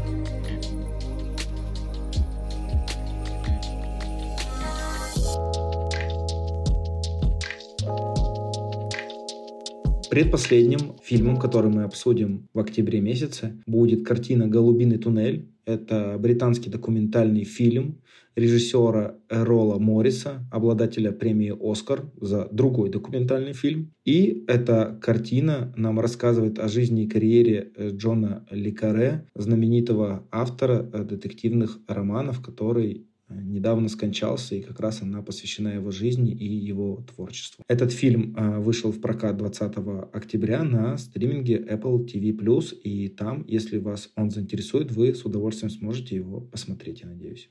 А, на самом деле я очень рад, что этот фильм попал в наш итоговый список, э, потому что голосуем мы за чуть больше пул. И я думал почему-то, что вы такие голубины, туннель, что за шляпа какая-то, типа мимо пролетают, а вы как-то оба проголосовали за. Я такой, вау, круто. Типа будет что обсудить, потому что мне очень нравится его творчество, я люблю экранизации его романов. И очень всем советую посмотреть экранизацию его романа с Гэри Олдманом, которая называется «Шпион, выйди вон». Так вот, э, скажите, было ли вам интересно узнать э, про его судьбу, про его э, жизнь? Ну, конечно, да. Очень интересное повествование было выбрано. Есть моментик, в котором я согласна с Сашей, он позже его озвучит по поводу документальных фильмов. Вот. Но в целом мне было очень интересно, потому что я сначала, когда ты предложил, я такая, так, наверное, это какой-нибудь артхаус. Потом я прочитала, что кого, поняла, что почему бы и нет. Это же очень интересно. Во-первых, для общего развития любого киномана. А во-вторых, это же такая личность на фоне истории, достаточно нетривиальная. А там раскрывается вот от самого детства до всего остального. Ну, то есть мне очень, очень было интересно смотреть. Не нудно. Знаете, бывают такие документалки, которые ты просто страдаешь, но досматриваешь. Здесь нет, просто включил и как-то пошло-поехало. Александра, ты разделяешь мнение э, Саши или у тебя оно немного другое? Я, я слышал как-то, что ты мне в разговоре говорил, что не любишь в документалках вот эти вот вставки, снятые с неизвестными актерами. Просто все, все мои слова, просто мои заходы, вообще все просто своровали, все за меня рассказали. Нет, я же сказала, я дала отсылку, что Саша скажет попозже, что вот есть моментик, в котором я согласна. Мы просто шпионили за тобой. Да. Знаете, я так скажу. Вот э, ты, Илья, задал вопрос, было ли вам интересно вообще узнать про то, кто это такой? Нет. Мне вообще плевать, если честно, что это за человек, и мне абсолютно было неинтересно смотреть это кино. Какой должен был быть бы тогда вот известный там человек, какой-то, может быть, там деятель, о котором бы тебе было бы интересно послушать про его там жизнь, карьеру? Ты навел меня на мысли на эти, и мне очень нравится, например, смотреть историю на ночь. Очень важно то, кто тебе об этом рассказывает и как тебе об этом рассказывает. Наверное, мне такой стиль повествования не очень интересен. И в целом я не люблю серьезные шпионские драмы. И я не фанат книг этого писателя. Почитай в Википедии значение слова «вкус». Не фанат он. Просто я такой человек, понимаете? Я люблю немножко другие вещи. А, я тут, наверное, готов с тобой поспорить в том плане, что мне показалось, что Эрол Моррис построил достаточно интересный формат диалога с Джоном Ликаре, потому что он его показывал в достаточно скромных э, интерьерах, например, когда он сидел на кухне за столом, на столе там было только яблоко, по-моему. То есть, либо он сидел в каком-то кабинете, но сам автор и режиссер, он в кадре отсутствовал. То есть присутствовал только его э, голос э, в виде вопросов. А все по факту повествования нес Ликаре. И вот если бы оно было без этих вставок, э, где неизвестные актеры как бы обыгрывают события, о которых он рассказывает, это действительно могло превратиться в какой-то подкаст или там, не знаю, интервью, где он рассказывает о своей жизни. А это как будто приукрасило все его истории и придало им чуть больше художественности. Тем более он автор э, романов, он там бывший работник Ми-5 и Ми-6. Это мне показалось, как будто чуть больше приоткрыло занавес над его жизнью и объяснило, почему он э, такой человек и как он вообще им стал. То есть я все-таки испытал какое-то удовольствие, то есть я, ну, так скажем, смотрю документалки, не сказал бы, что это происходит прям э, дико часто, но вот на том же Apple TV Plus был документальный фильм про Чарльза Шульца, автора Снупи и всей остальной компании э, Peanuts. Мне было тоже дико интересно об этом узнать, потому что мне кажется, таким образом человек, который достаточно не публичный, авторы книг редко бывают публичные, чуть больше рассказывает о своей жизни, и ты чуть больше понимаешь про его героев и про его персонажей. А ты, Илья, на сто процентов уверен, что все, что он рассказывал, это факты, а не приукрашивание? Ну, Саш, это, знаешь, было бы странно, если бы я всему поверил, тем более он же шпион, тем более человек вот именно. С, с большим шпионским прошлым, но я хотел бы верить, что это все правда, а все, что он приукрасил, только сделало историю лучше, а не он не добавил какие-то выдуманные факты, которых на самом деле не было. Потому что мне вот понравилась история про Советский Союз и то, как он приезжал в Союз писателей, ему предлагали встретиться с советским шпионом, которого как раз обнаружили а, во время его работы. И как он сказал, что я не могу в один день ужинать э, с подданным королевой, а на следующий день с э, человеком, который ее предал. Я такой, ну вот в этот факт хотелось бы, конечно, верить. Ну, короче, это не слишком остросюжетно для меня. Ну, я, не, нет, я согласен на сто процентов. Это абсолютно не остросюжетная история. То есть это просто пересказ какой-то своей жизни. Ну да, если бы я был фанатом, э, мне бы было, безусловно, интересно. Я на сто процентов уверен, что мне бы понравилось. Потому что я каких-то режиссеров люблю и действительно их документалки смотрю с, с великим интересом. Меня нельзя назвать э, безусловным фанатом Лекаре, но мне было интересно.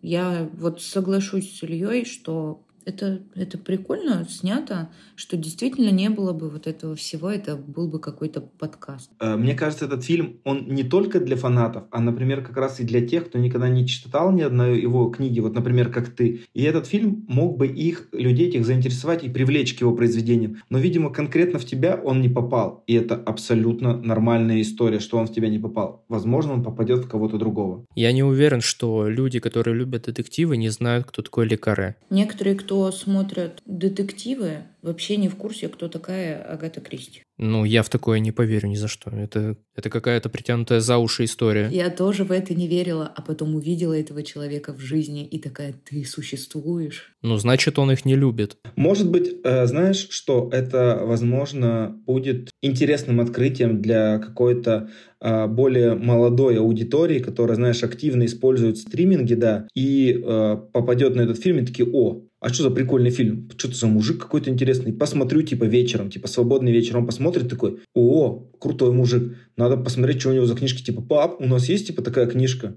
И там, не знаю, возьмет, прочитает и кайфанет. Понимаешь? Ну, это, конечно, выдумка полностью фантастическая, как бы из моей вселенной. Сказка. Вообще, это фантазия просто. Да-да-да. Папа, я смотрю документалку про лекаре. Давай заценим. Дай мне книгу. Да, дай книгу. Дай Ну, книгу. типа, в моей идеальной вселенной, конечно, только такие события происходят. Но, опять же, никто не отрицает, что это возможно. Поэтому я бы хотел верить, что кто-то, хотя бы если даже не познакомится с книгами, то хотя бы с его экранизациями, про которые очень э, много э, рассказывает автор Эрл Моррис в фильме, показывает какие-то их отрывки. Например, э, я бы, наверное, посоветовал не классические старые экранизации, а может быть что-то из современного. Например, э, мне кажется, у нас слушает достаточно много людей, которым нравится Флоренс Пью как актриса. И несколько лет назад выходил мини-сериал, который называется «Маленькая барабанщица». Она там играет вместе с Александром Скарсгардом, и этот мини-сериал снят как раз по произведению Джона Ликаре. Например, можете посмотреть его, познакомиться его творчеством, с его экранизацией, возможно, это вас подтолкнет уже к дальнейшему просмотру. Я, например, очень советую его. И предлагаю тогда вам перейти к обсуждению фильма, который имеет название «10», но в нашем списке всего лишь седьмой.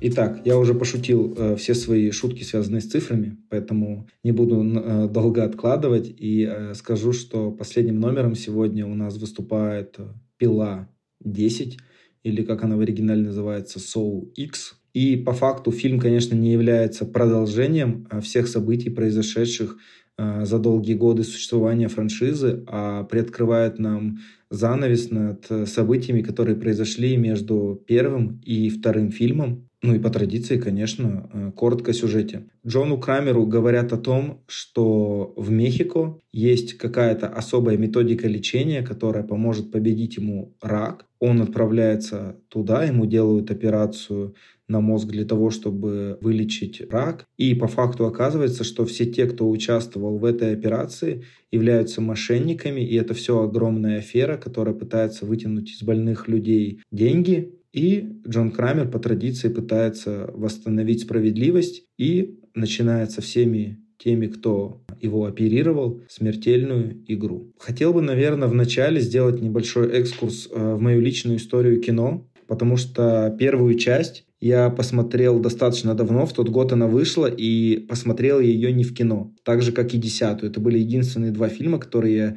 из франшизы «Пила» смотрел не в кино. И я помню, ко мне пришел э, мой сосед, с которым мы достаточно много вместе смотрели каких-то фильмов, обсуждали. Он мне принес ее тогда еще на DVD-диске и сказал, чувак, ты должен это увидеть. Это охренительный фильм. Там в конце два финала. И когда я его посмотрел, я такой, это что, блин, такое я сейчас видел? Это один из лучших фильмов в моей жизни. Так вот, спустя 10 частей я до сих пор остаюсь с этим мнением, что «Пила» действительно один из лучших э, хорроров, триллеров, которые я видел. Но все остальные 9 частей — это настолько огромное высасывание денег от тех фанатов, которые появились после первой части, что, ну, господа, совесть тоже иметь надо. Скажи это Дисней. Мы не хейтим Дисней, Саня. А Если говорить про мою историю знакомства с этой франшизой, у меня было абсолютно так же. За одним лишь исключением, что я не хожу в кинотеатры, и все эти фильмы чудесные, чудесные я смотрел дома. Ой, я не вспомню, как я познакомилась с этой франшизой.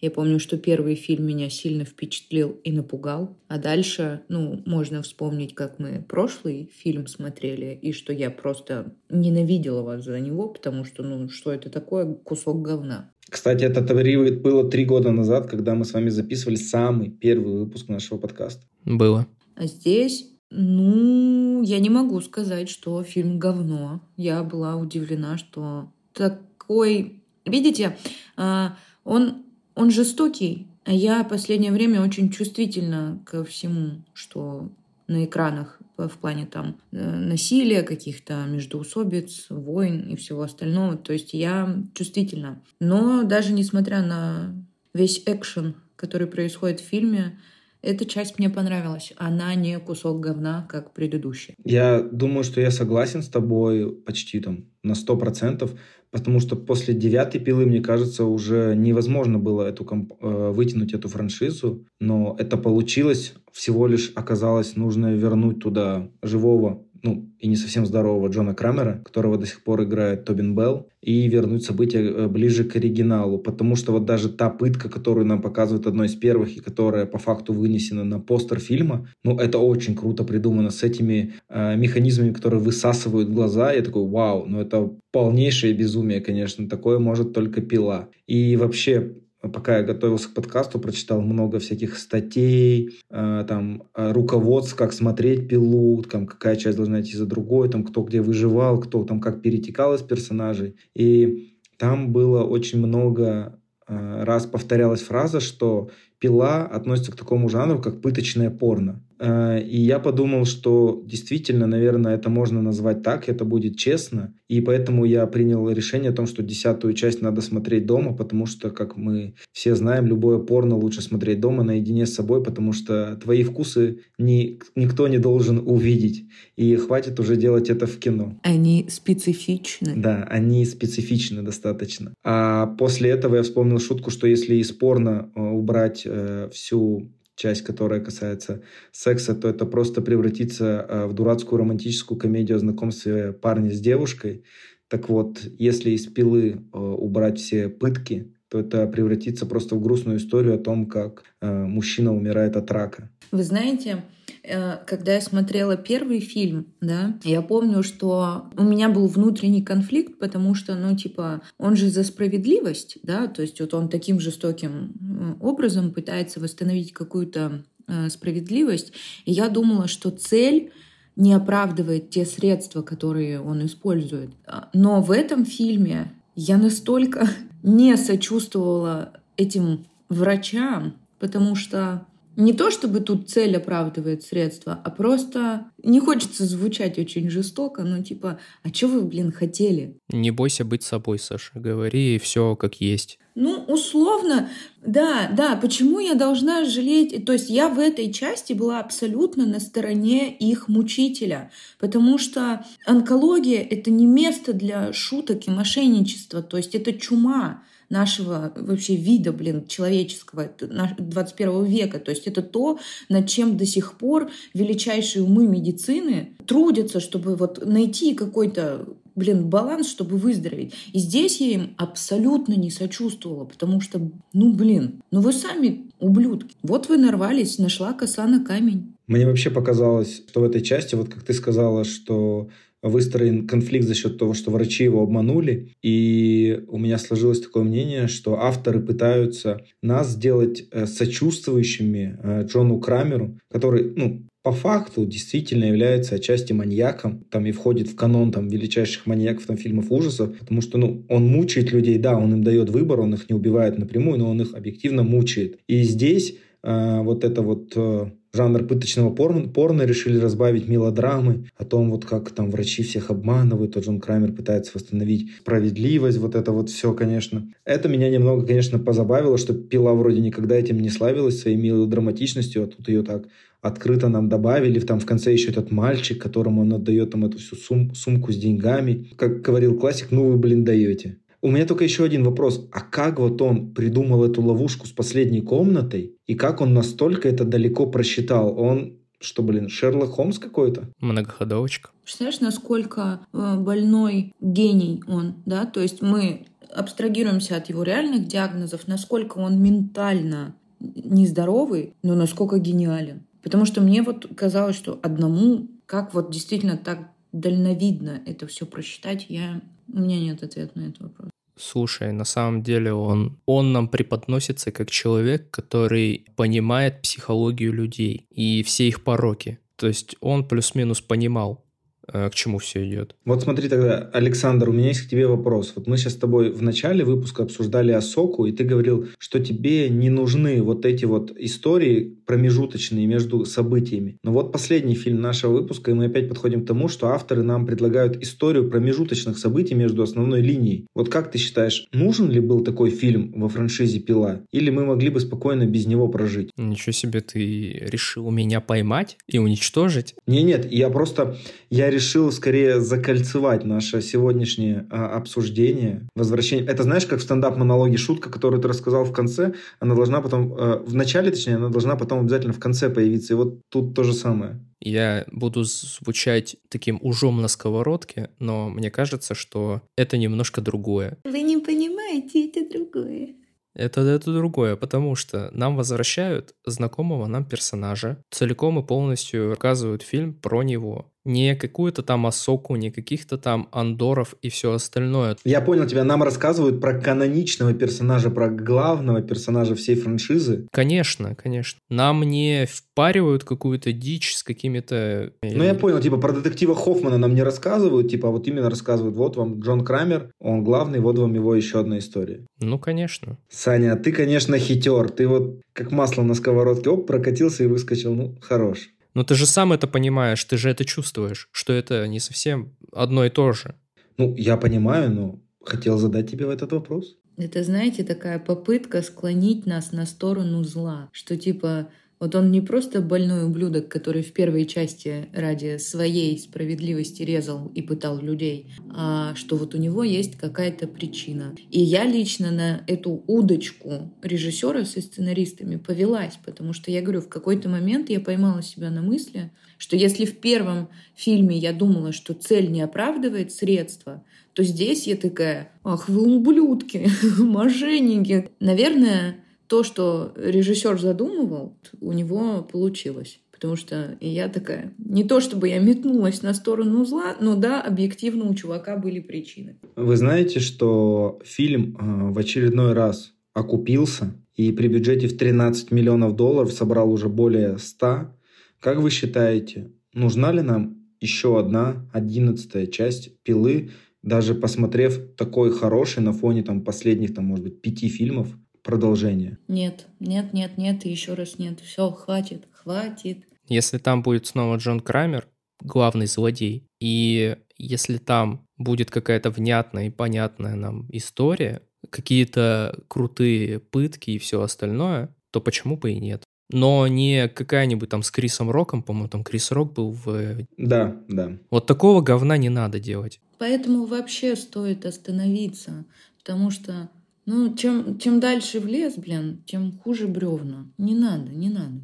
А, знаете, хотел вам еще рассказать один интересный факт про «Пилу», что она изначально должна была выйти в кинотеатрах 27 октября, в итоге ее прокат сдвинули с Хэллоуина на 29 сентября, а все это произошло из-за Тейлор Свифт. В Америке была премьера картины э, Тейлор Свифт, посвященная ее туру «Эрос». Предпокупка билетов на этот фильм побила множество рекордов. Э, которые до этого существовали, и все, про, э, все компании, которые прокатывали свои фильмы в это время, этого испугались. Поэтому э, Lionsgate перенес дату на 29 сентября, а уже 20 октября перед Хэллоуином выпустил его в прокат в интернете, чтобы все могли увидеть. И вы знаете, я думал, это шутка какая-то, возможно, про фильм про Тейлор Свифт, про Эрос и все остальное. Но, как оказалось, моя знакомая, с которой мы вместе ходим в биговой клуб, она а, фанат Тейлор Свифт, и она здесь, в Казахстане, была на премьере этого фильма, и я видел на ее сторис это безумие.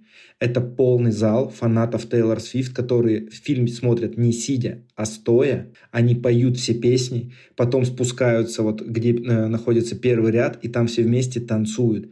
Я думал до этого, что ну, это выдумка какая-то, это чисто э, эффект, который имеет в Америке. Как мне потом она рассказала? Она мне рассказала, что у Тейлор Свифт неимоверная фан-база, с которой она работает, и которая вот этот э, весь создала эффект, которого испугались все остальные кинокомпании. Вы представляете? То есть мы об этом даже не думали, даже ну, не обсуждали, а это оно вот здесь и сейчас происходит. Тейлор Свифт меняет американский кинопрокат. Вот смотри, да, здесь Lionsgate такие, а, ну да, подождем, выпустим чуть позже. Чуть раньше, наоборот. Ну да, чуть, чуть раньше, прошу прощения. А вот у миссии невыполнима почему-то котелочек не допер до того, что а, давайте, наверное, либо чуть раньше, либо чуть позже. Да я говорю, там с миссией невыполнимо несколько факторов могло произойти. Просто очень жаль, очень жаль. Но я на самом деле рад, что наше сегодняшнее обсуждение мы заканчиваем на такой положительной ноте, хотя, казалось бы, обсуждаем э, настолько э, жуткий фильм, как «Пила 10», который уже мне кажется, имеет достаточно прочную репутацию фильма, от которого людей может вырвать даже. Я даже видел несколько случаев, когда люди там выбегали из залов, особенно когда выходила пила 3D, и люди видели, как Честера Беннингтона в 3D режут э, огромные какие-то там пилы.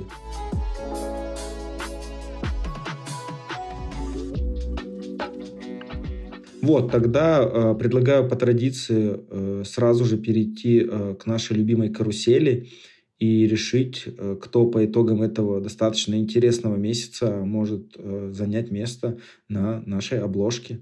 И, как всегда, напомню вам, Асока, Дурные деньги, Рептилии, Миссия невыполнима, Телохранитель на фрилансе, Голубиный туннель и Пила 10. А, Александр, кого ты сегодня первый удалишь из нашего списка? Телохранитель на фрилансе. Александр, ход за тобой. Асока. Интересно. Очень интересно. Ну, тогда давайте я уберу, наверное, пилу 10. Голубиный тоннель. У меня остались рептилии и дурные деньги, да? И миссия невыполнима. Тогда я убираю дурные деньги. Или я? А, то есть, получается, у меня остаются а, рептилии и миссия невыполнима, но я бы, наверное, хотел быть честным, и рептилии намного больше в этом месяце в меня попали. Это был неимоверно тягучий фильм, и в течение двух часов я не отрывался от экрана вместе со своей женой. А это для меня показатель очень хорошего фильма, когда она не отвлекается от него на какие-то другие вещи.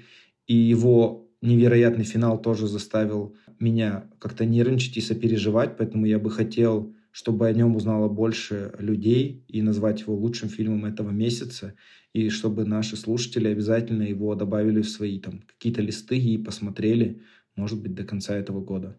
Да, я думаю, Саша согласна, и я в том числе, мы дико рекомендуем.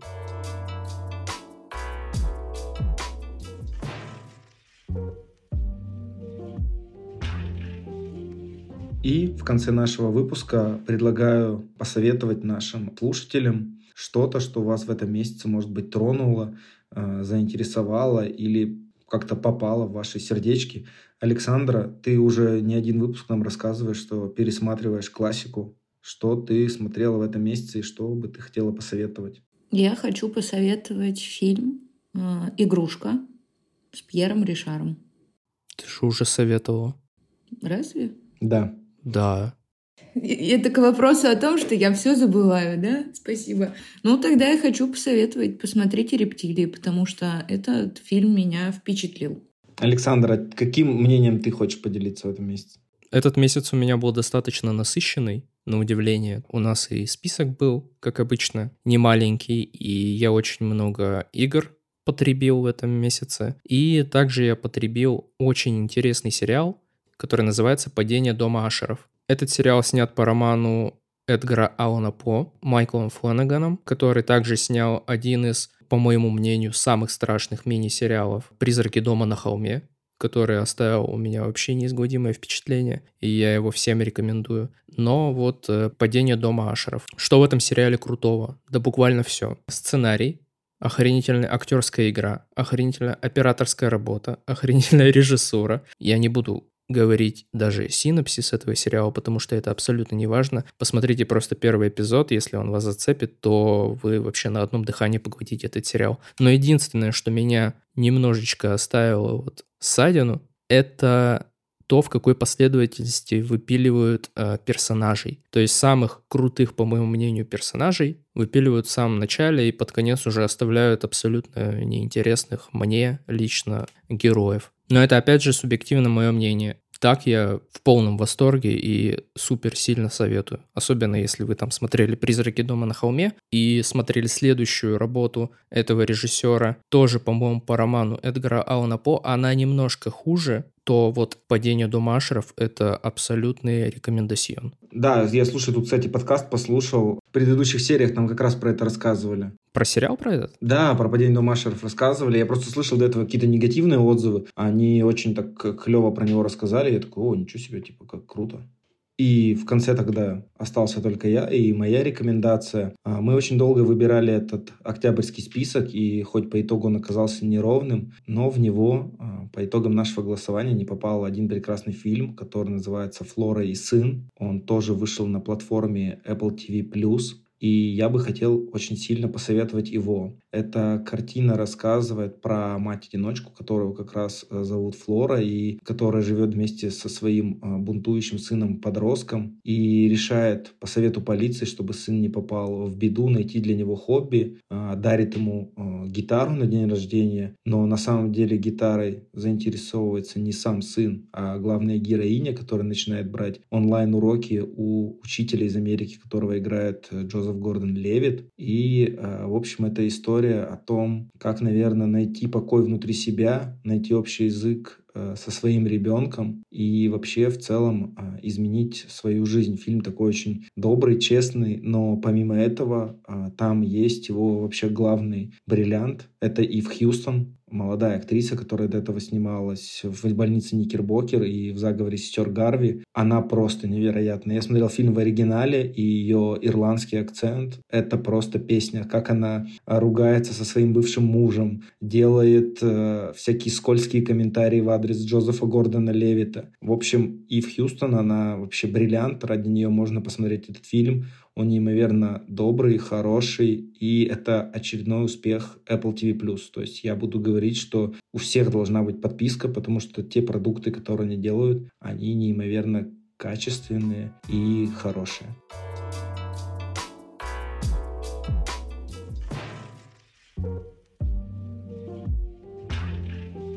Ребята, дежурное напоминание. Если вы дослушали до этого момента, значит вам не безразличен наш проект. Огромная просьба, если вам не сложно, поставить 5 звезд в Apple подкастах, поставить сердечко в Яндекс Музыке, лайк на Ютубе и вот это вот все. Напишите там какой-нибудь хороший комментарий, мы обязательно прочтем, ответим, если у вас, может, какой-то вопрос есть. В общем, Александр, Александр, э, как всегда, огромное вам спасибо, что мы в очередной раз вместе собрались, провели этот э, киносеанс психотерапии, обсудили не только кино, но и какие-то вещи, которые нас беспокоят.